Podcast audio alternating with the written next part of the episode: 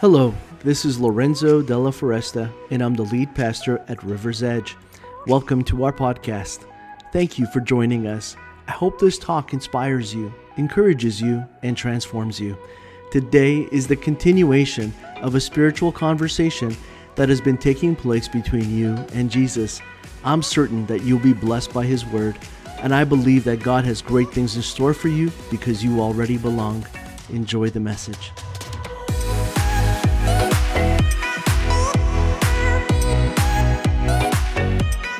So we all have turning points, moments where we've had encounters with God. I believe that's the reason why we're here. I believe that God has revealed Himself somehow to us. And it was a turning point for us, and we just heard Nate share his turning point story. And today we're going to be looking at another turning point story in the Scriptures. It's a dysfunctional family, that of King David's, and there's a lot of issues there.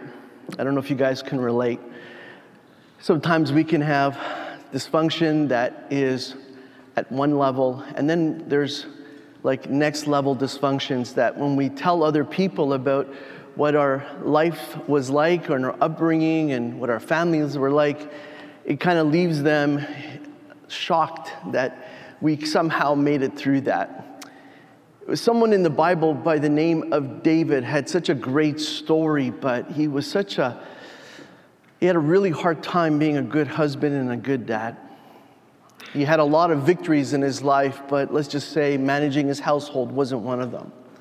In fact, God saw a lot of good in David and called him someone who was after his own heart, but yet saw also all of his misgivings and saw all of his shortcomings and didn't hold back when it came to telling his story. In fact, when we look at the story of David and his life, we can see there's so many parts that can really speak to the dysfunction that he lived and can also relate to maybe some of the things that we've gone through or things that we've lived and the things that maybe we're struggling with today. And we think of how we can sometimes just connect with people, and sometimes we connect because we feel like there's enough similarity in our upbringing and maybe in our stories and maybe even in our traumas that can kind of bind us, bring us closer together. And sometimes when we see someone who hasn't gone through the things that we've gone through, we can sometimes just feel like there isn't a connection there. But if someone has gone through a similar tragedy, has experienced a similar trauma, we can sometimes say, this person gets me. And we can sometimes just not only take them into our lives through friendship, but we can sometimes even just feel like they're a bit better fit for us relationship-wise. And it always surprises me that we sometimes would rather bond over trauma than we would bond over health.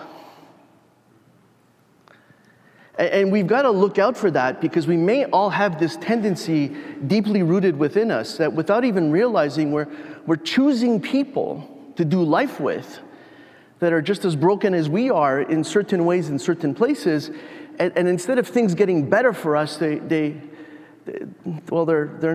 just not getting better. Instead of things being different, it's more of the same. And we sometimes just don't realize that maybe this is a big reason for that. Well, I want to talk to you about how we can avert these tragic outcomes. And one of David's sons, his name is Absalom. And the Bible describes him as an extraordinary individual, incredibly talented, extremely handsome, good-looking. He was someone who was loved by his people. And yet he was in exile from his father. He was estranged from him because he had done something that had displeased his father, David. And even though he had sought justice and went about it his own way, his father couldn't agree with it, and so therefore he cast him out of the kingdom for 2 years. And for 2 years he was not able to come back, and he didn't have any conversations at all on any level with his father. And the scriptures tell us that this estranged relationship began to really wreak havoc in Absalom's life, to the point where the people who were against David started to side with Absalom, and Absalom created the environment for this to also happen. He did everything that he could to be the one who would be loved, and his father David would be the one who would be hated. And a lot of that had to do with the way that he had not encountered justice towards his sister Tamar, and the other was also because he had been rejected by his father so wholeheartedly. And sometimes we find ourselves at a turning point because our life stops becoming about living a life of purpose and more about just finding ways to fulfill the purpose of revenge. And interestingly enough, that's what happens in Absalom's life. Without realizing it, every decision now is about making sure that he proves his father wrong and that he was right all along. Have you ever been motivated to prove someone wrong? Like, I mean, really, really motivated, where your life decisions were all about making sure that that person wasn't right. I almost became an architect because my teacher in grade 6 said I couldn't become one. Is that kind of thing? I remember going in high school and people would ask me, what do you want to become? And I thought about my teacher in grade 6 who said I could never become an architect, and I thought, that's exactly what I want to be. Because they had motivated me in the wrong way. Have you ever been challenged like that in your life? You just wanted to prove someone wrong? And sometimes it just guides and directs your life choices. I hate the fact that she was right. I'm not an architect today, just in case you were wondering. And I'm glad that I came to my senses and figured out my own path instead of letting my path be determined by proving someone else wrong. But every decision that Absalom is making is all about him making sure that he's right. And the first thing that we have to avert, if we want to avert a tragic outcome, is we can't believe our own hype. And there's something about that can speak to all of us in one way or another. I know what you're thinking. Like, you may think about yourself, and you may think of yourself as someone who's humble, someone who's temperate in their understanding of who they are and what they bring to the table. And you kind of like, don't think too highly of yourself. You've gone through enough in life where you kind of have figured out where you stand in relation to things. But what I've come to understand is the opposite to be true. I believe every day we struggle with pride in ways that continue to surprise us. And that there's always a moment in which we think we're smarter, we're better, we're maybe better skilled at something than someone else. And maybe we've got a better answer, and we would have taken a better direction and made a better choice. That we look down on people who are doing certain things and say things like, I would never do that myself. And believe it or not, in those moments, we are believing our own hype. See, there's ways of us believing our own hype in a way that maybe isn't always that clear and that apparent, even to our own eyes and to our own heart and to our own understanding. And that's exactly what happened to Absalom, because he kept hearing from the moment he was born how beautiful he was, and he just believed it more than anything else. And the scriptures tell us that in 2 Samuel chapter 14 and in verse 25 and 26, it says that Absalom was praised as the most handsome man in all of Israel. Isn't there a cover on People magazine for someone like that? I think so. I think it's called The Sexiest Man Alive. If there was such a thing as the sexiest man alive in Israel, at that time, Absalom would have been on the cover. That's how beautiful he was. And verse 26 says something ridiculous. It says that he only cut his hair only once a year, And then only because it was so heavy, when he weighed it out, it came to 5 pounds. Who weighs their hair after they cut it? Tell me this guy's not buying into his own hype, right? Like, that's next level vanity. Come on, you gotta agree. Next level vanity. He's weighing his hair. Like, who cares how much it weighs? Like, why is that important? Well, it was important to Absalom because he kept being praised for it. You ever get praised for something and then, I don't know, it doesn't look as good as you start to get older? Doesn't that, like, really hurt? Maybe at some point you were praised for your looks, maybe praised for your hair, and then all of a sudden you start to lose it, and all of a sudden you're like, no! The one thing I had going for me.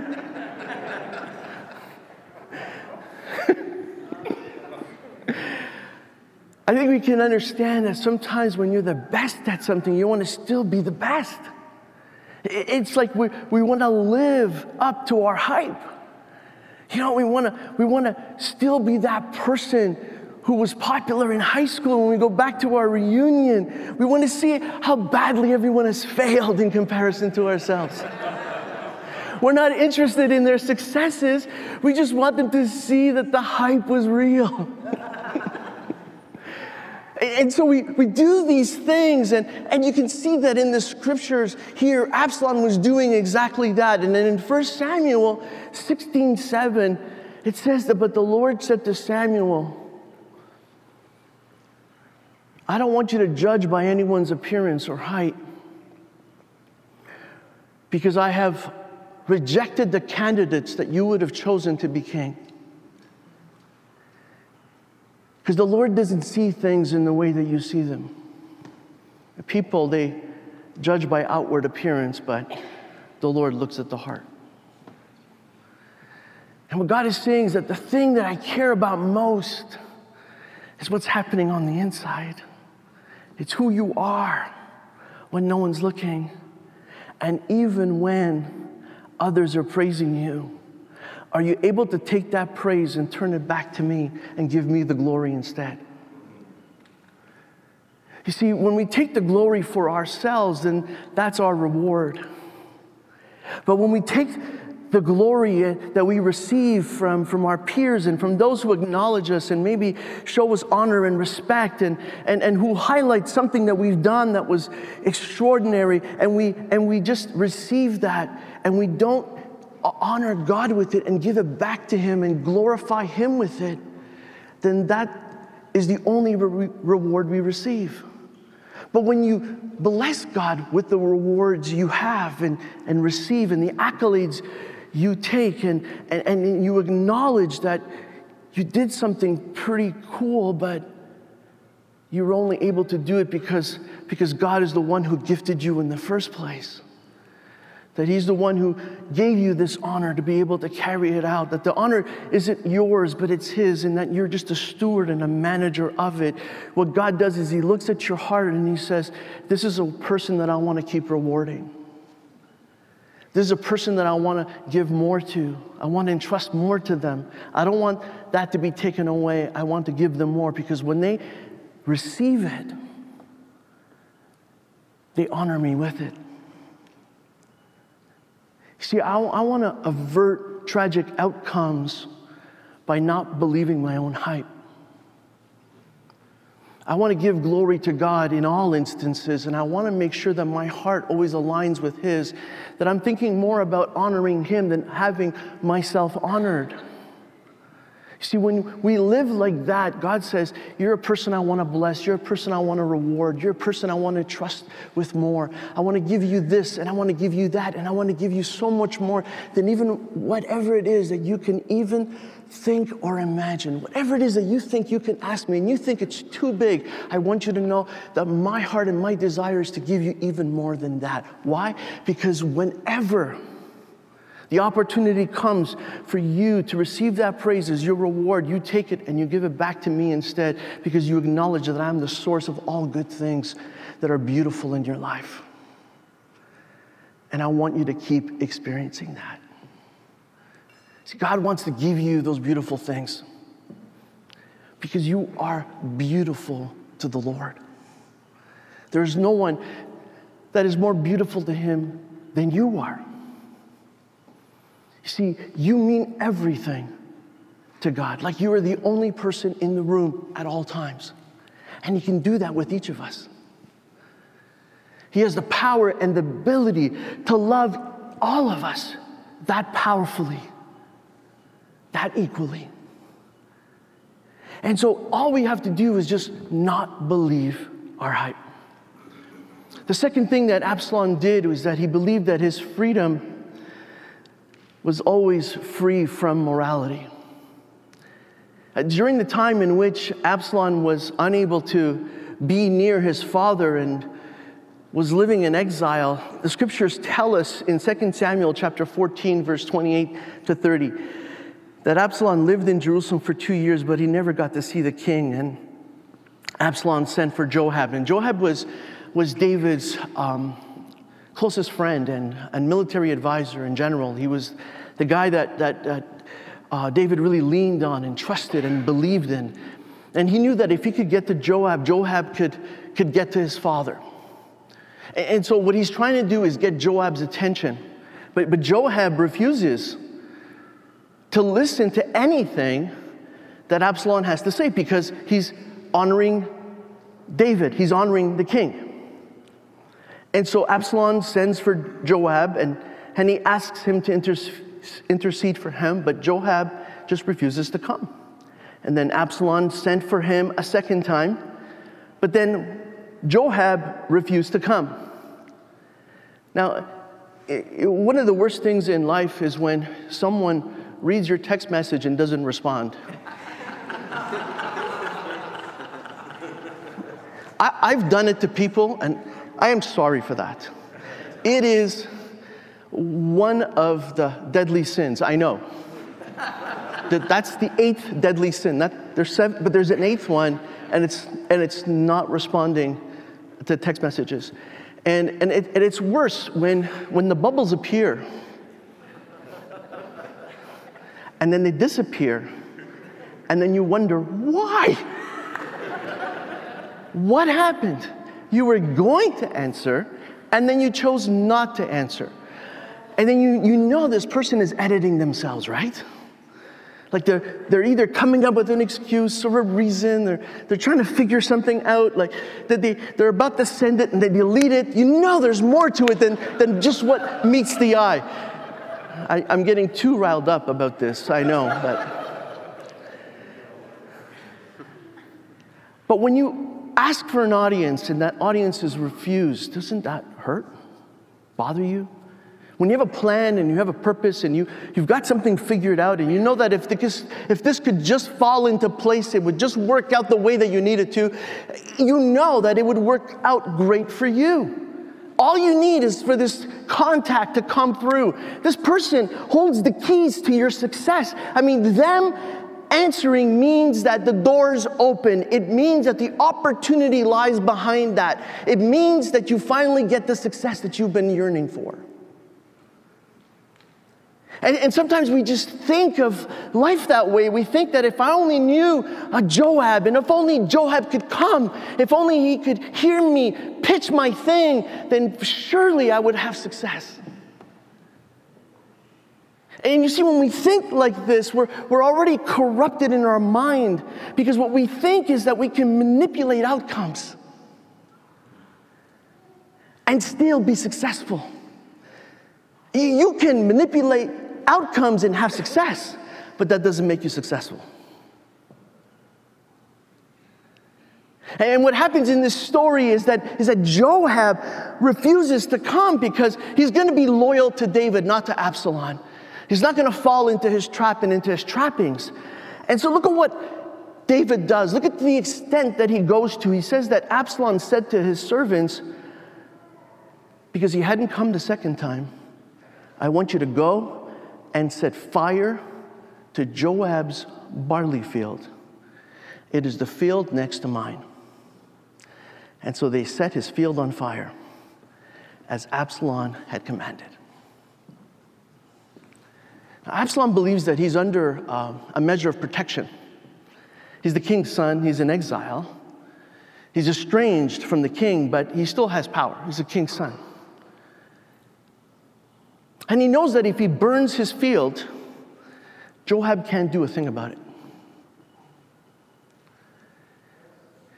Do you ever gaslight someone? Like, just set them on fire. You just led them into a trap.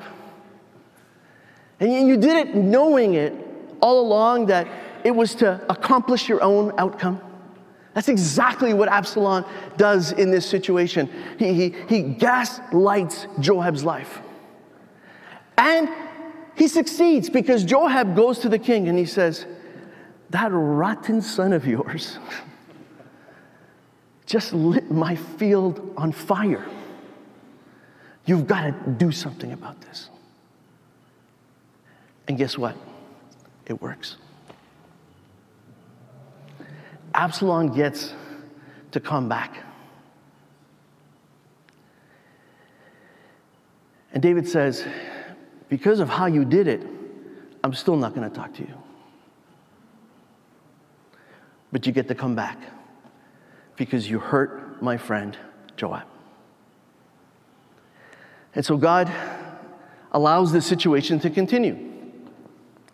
And he allows it to continue because Absalom is a lesson in how the outcome always justifies the means. It doesn't matter how you succeed. It doesn't matter who you have to climb over to get to your success. It doesn't matter what you did to win. It doesn't matter what you did to have that extra money. It doesn't matter what you did to get that contract. It doesn't mean that you did it all wrong, but you did enough wrong where you know it was wrong enough. But the outcome justified the means. Because we live in a world in which this is how the world operates. This is how everybody does business. This is how everybody makes choices. And if you make them differently than everybody else, then that just means that you're going to be the person who's always going to be left out of the equation of what it means to be successful. Others will get ahead. Others will have success. Others will succeed, but it won't be you because you just won't play by the world's rules. And we believe that. And that's exactly what happened to Absalom. Because guess what? He set a guy's field on fire, and what happened? The king let him come back home. It worked.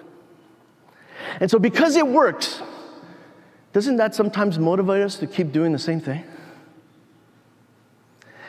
Because it was successful, because it turned out to be the right thing to do in the end. You see, if I hadn't have done it this way, well, then this wouldn't happen. And so we look at the outcome and we say, well, it doesn't matter how I did it. The outcome is what matters.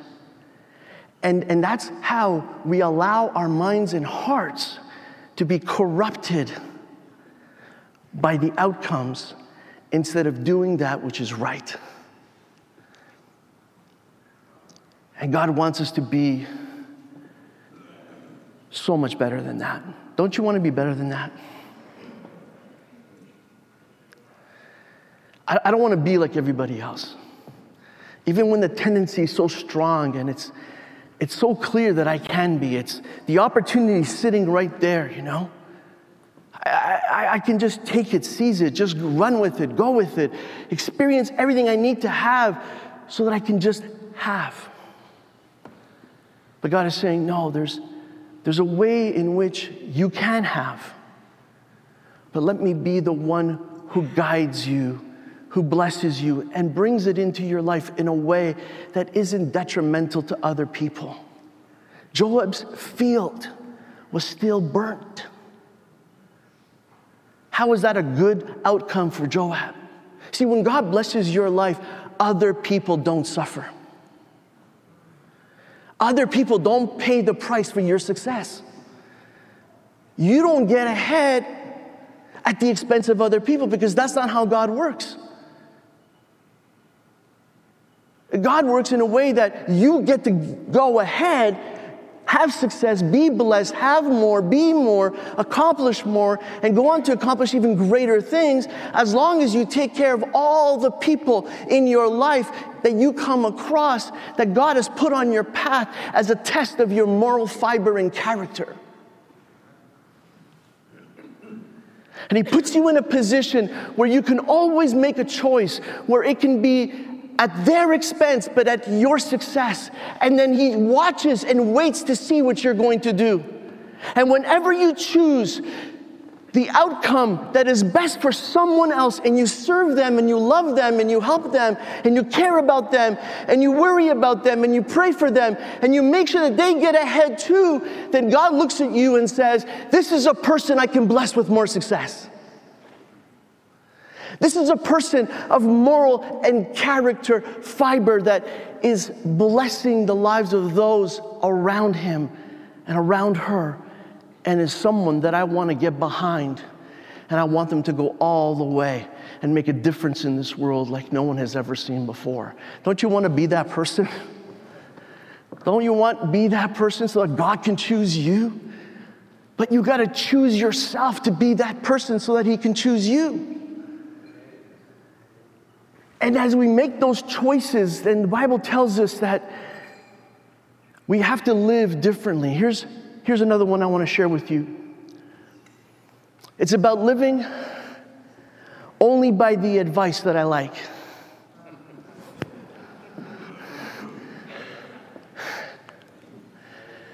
Like, I'm always you're pulled into the gravitational orbit of a person who agrees with me. Anybody else? The more they agree with me, the more they align with me, the more I love them. The more I want to spend time with them. You know, I just talk, and I just hear them just repeating the same things back to me. I just love that. That's what I want. That's what I want. You know, I don't want disagreement. I don't want people to disagree with me. You know, I want people to just mirror me. That's it. Mirror my thinking, mirror my life, mirror the way that I make my choices, the way that I view the world, and the way that I view circumstances and situations, and the way that when I ask for advice, they're always telling me that the battle already is won, that it's just ahead of me, that greater things are in store for me, the best is yet to come, that there's nothing I have to change. It's not me, it's them. That's what I want to hear more of. Anybody else? Come on, think about it. The moment someone begins to disagree with us and push into us and test our theories and test our morality, and then just challenge our character and look at our choices more profoundly and say, like, what is the motivation behind this? That's the moment we're like, what are you doing right now? I thought we were just going to hang out and have drinks. What is this? Why does everything have to be an argument and a fight with you? Can't you just agree with me and let's get along? Right? Why does that happen? It happens because everybody has advisors in their life. Everybody has counselors and people that we go to and we turn to, people that we open up before, and people that we think have wisdom for life. But sometimes what they have is just more of what we already are, and they don't challenge anything. And they don't hear from God on and speak into our lives from the Scriptures, because they don't know the Scriptures, because they don't have any advice to give from the Scriptures. They have advice to give from TikTok. That's it. There's this guy I follow. There's this really amazing lady that every time she speaks to my heart, oh, I'm going to forward this to you. It's going to change your life. It can. Mainly not, but it can. I always tell people, the only good things I have to say come from God's Word. The only wisdom I have to share is just come from the scriptures first. You don't want my wisdom. My wisdom is no good. My life experience, the things that I've learned, yeah, I can tell you a few things, but it's not enough for you to go on. Does that make sense? Because your life is unique. You're uniquely designed, and your purpose is just unique to itself. I can't speak into your life just from my life, but I can speak from something higher, by which all things have to be compared to, and discerned by, and judged and analyzed for. And that is the wisdom of God. And when we turn to the wisdom of God, it moves us beyond the advice that we like. And it moves us into a place where it's the advice that we need to live a life that is full. I want to live a life that's full. I want to live a life that's filled with meaning, that leads me to better things. But more importantly, it leads me to a better version of myself. Anybody else want to be a better version of themselves? It's not just the better things I want. I believe I want those things just as much as you do, but I also really desperately need to want to be a better person. And God wants to help us be the better person so he can help us to get the best experiences. So in 2 Samuel, Absalom, you know, he manages to get control. It's kind of crazy, but he does. And the advisors of the king are starting to become his advisors, and there's two opposing opinions, and in this story that we're in now, David is kind of like, he's getting ready for his coup. He's going to take over. He's going to take over control of the kingdom. He's going to win a battle that doesn't even need to be fought because David doesn't want to fight it. But he's going to win it anyways, and he's getting advice on how to do it. And it's interesting because in verse 23, it says that Absalom followed Ahithophel's advice, and just as David had done, and every word that Ahithophel spoke seemed as wise as though it had come directly from the mouth of God. Except there's a problem. Ahithophel, for you guys that may not know this, is Bathsheba's grandfather. Now the reason people are going, whoa, it's because they know the story that Bathsheba is the woman who David had an affair with and killed his husband so that he could take her as his wife. And the advisor, who speaks as though he's speaking from God, finally gets his chance to stab David in the back. Isn't that pretty crazy?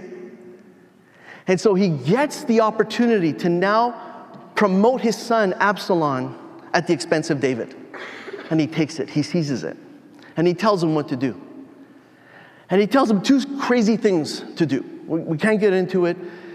It would take too much time. But I want you to know that he's listening to the advice of this man. Except that David had his own advisor, another man, and his name was Hushai. And Hushai remains faithful to David. And when David leaves to go and hide in a cave again, even though he had already done that when he was being chased by Saul, he doesn't want to fight for the kingdom, doesn't want to fight against Absalom. And David's the kind of guy that, if God wants me to be king, I'll still be king tomorrow. But I'm not going to be the one who goes out and puts my own people against my own people when my king might be God's choice, when my son might be God's choice to be king. And so he decides to leave. And Hushai says, I'm going to come with you. And he says to Hushai, you can't come. You'd be of greater service to me if you stay behind. I don't know how God's going to use you, he says, but he says this. In verse 14, then Absalom and all the men of Israel said, Hushai's advice is better than Ahithophel's, for the Lord had determined, look at this, to defeat the counsel of Ahithophel, which really was the better plan, so that he could bring disaster on Absalom. And I want you to see that even though everyone is behind Absalom, and the better plan is revealed to Absalom, David says, I am going to pray that somehow Ahithophel's advice is ignored by my son, and that God would be in control instead. And I want you to imagine that sometimes we have wise people giving us advice, but if God doesn't want your plan to succeed, here's what's going to happen. Your plan is not going to succeed.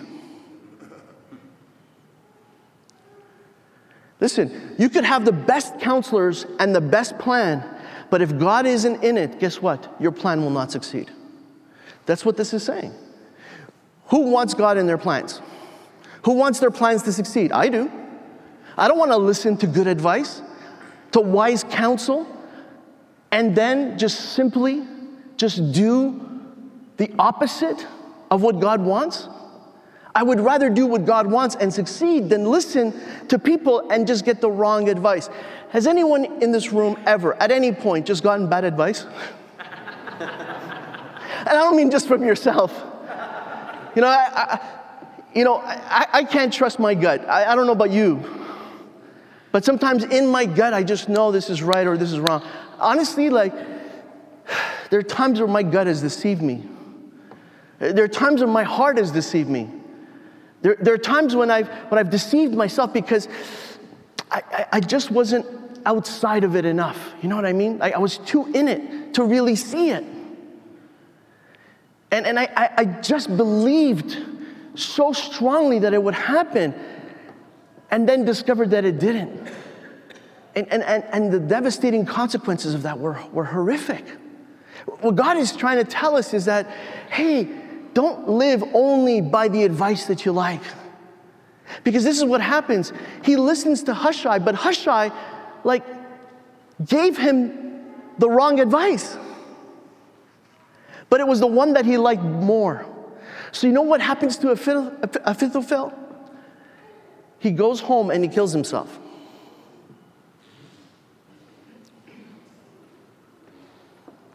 I mean, they're taking things hard, and then... I don't want to make fun of suit. I just did, but I'm sorry about that. But he took it so badly that his advice wasn't taken that he's like, this was my only chance. It was my only chance to get this right, and I got it wrong. And I honestly, the scripture doesn't say why he took his own life, but I believe two things happened here. One is that he realized that Absalom was going to fail. But two, he realized that he also failed. And there was no coming back from that because he had gone against the king. Does that make sense? So he took his own life fearing that David would take his. And this is what happens when we don't follow the advice that God wants us to take. Listen, we only get wiser when we spend more time with those who are wise because of God's wisdom. And the more wisdom we acquire from God, the wiser we become. When someone is speaking, we can then start to see the contradictions. You know, we always talk about red flags, especially in dating. You guys, right? That's a red flag, right? Everything's a red flag these days. There are no green flags anywhere for anybody. They're just all red. Have you noticed that? It's like, I don't know who, no wonder everybody's still single. It's like, you can't, how can you possibly, you know, find the right person when you're seeing red flags all the time? You're not even giving a person a chance. You're not even giving them an opportunity. You're not even letting feelings grow. You're just automatically discarding them. Why am I talking about this so strongly now? I don't know, but I feel like there's always a dating advice thing that I can do every Sunday. Doesn't everybody agree? I think so. Even if it's kind of off topic, it's always on topic, you know? So here's what happens in this story. This story is about how things can so go in a manner that goes opposite of the wisdom that God has to offer us. And so don't just listen to anybody's advice, listen to God's. Here's the fourth thing. Things happen because I make them happen. Now, the thing about Absalom is in 2 Samuel chapter 15, verses 1-6. It says that after this, Absalom bought a chariot and horses, and he hired 50 bodyguards to run ahead of him. And then he got up early every morning, and he went out of the gate of the city. And when people brought a case to the king for judgment, Absalom would ask them, "Hey, where in Israel are you from?" And they would tell him their tribe. And then Absalom would say, "Oh, you've got a really strong case here. It's too bad that the king doesn't have anyone to hear it. I wish I were the judge. Then everyone could bring their cases to me for judgment, and I would give them justice." And then people tried to bow before him, but Absalom wouldn't let them. Instead, he would take them by the hand, and he would kiss them. "Stand up," and he would hug them and kiss them as an equal. And the Bible says that Absalom did this with everyone who came to the king for judgment, and so he stole the hearts of all the people of Israel. Now, we need to put up verse 1 again because I love this one. He bought a chariot and he hired 50 bodyguards to run ahead of him, just like the president does. He had the first secret police right here. That's what he did. Listen, there's no one who looks more important than someone who goes anywhere with 50 people ahead of him. You ever wonder why people travel with entourages? Because the more you have people around you, the more important you look. The first person to do this BS was Absalom. And we're seeing this all the time now. Because you can believe your own hype. You understand what's going on here? You want to be king, you can be king. All you need is a chariot and 50 people to run ahead of you. Maybe not a chariot, maybe an Escalade, I guess. But you get it, right? You wanna build a reputation? You can. Go ahead. Build your following. Do it. Amazing. But guess what? None of it means anything. Because in the story, he says, this is not going to happen on its own. So you know what I'm going to do? I'm going to make it happen. I'm not going to wait to be king. I am going to crown myself king before I am king. And every person that comes to me, I'm going to tell them that I'm a king.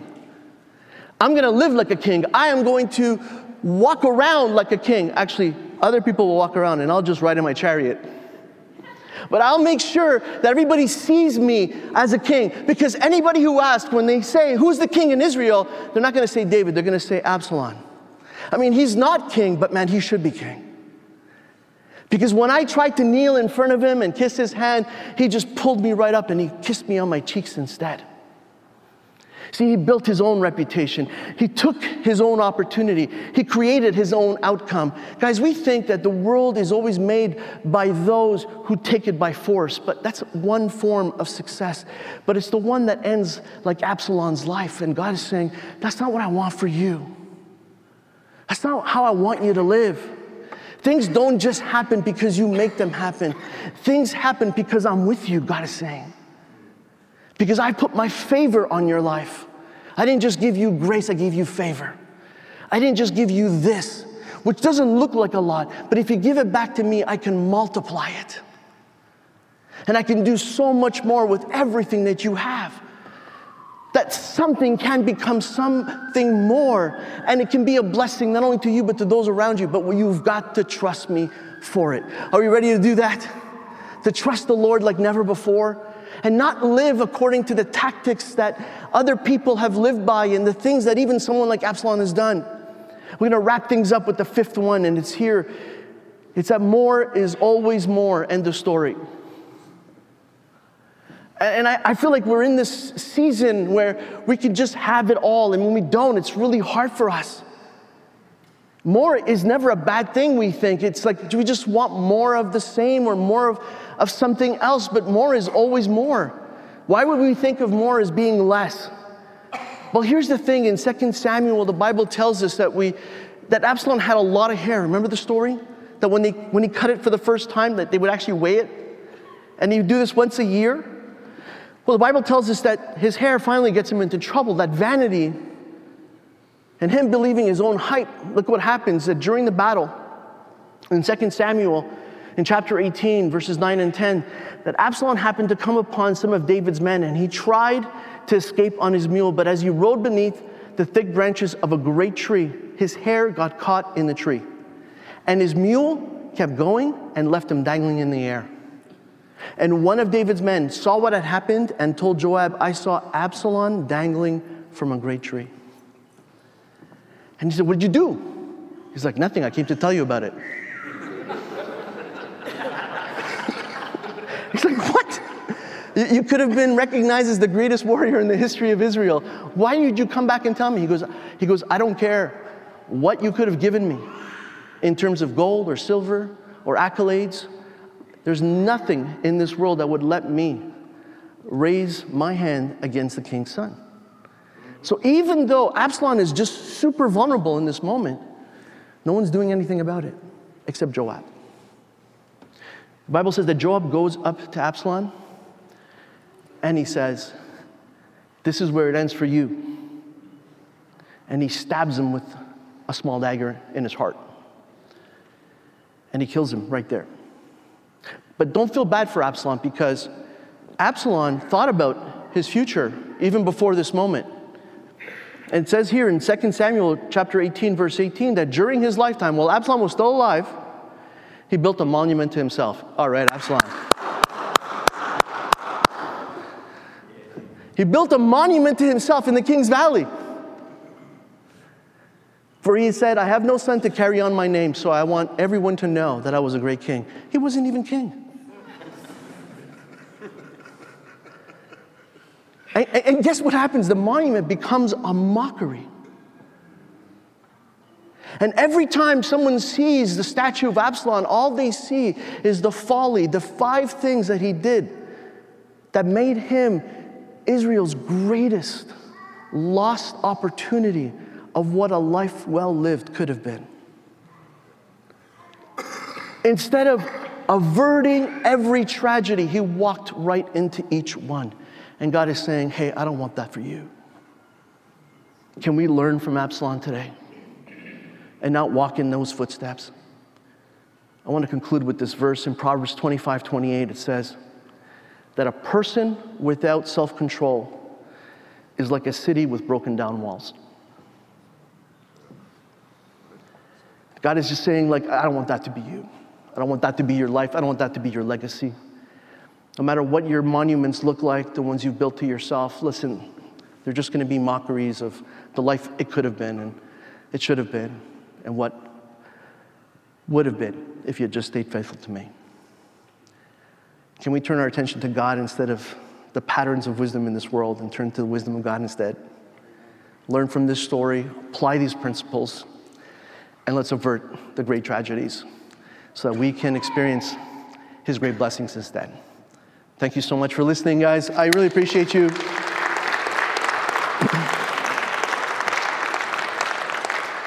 I know that was a super long message. I went double time. Well, not quite, but just about. But, you know, sometimes you're going to have to let me do this like once every quarter. Just like, let me go. Just let me go. That's what me going looked like, 48 minutes. Yikes.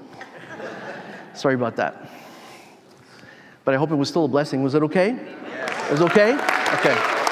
Thank you for joining us on the River's Edge podcast. I encourage you to take the message you have just received and allow it to go deeply into your soul. Let Jesus do the work that only he can do. A heartfelt thank you to all those that generously give to River's Edge and make this podcast possible. You too can be a part of spreading this message and creating life change all over the world by going to riversedge.life/give. You can also subscribe, rate, and share this podcast. Thanks again for listening, and God bless you immensely.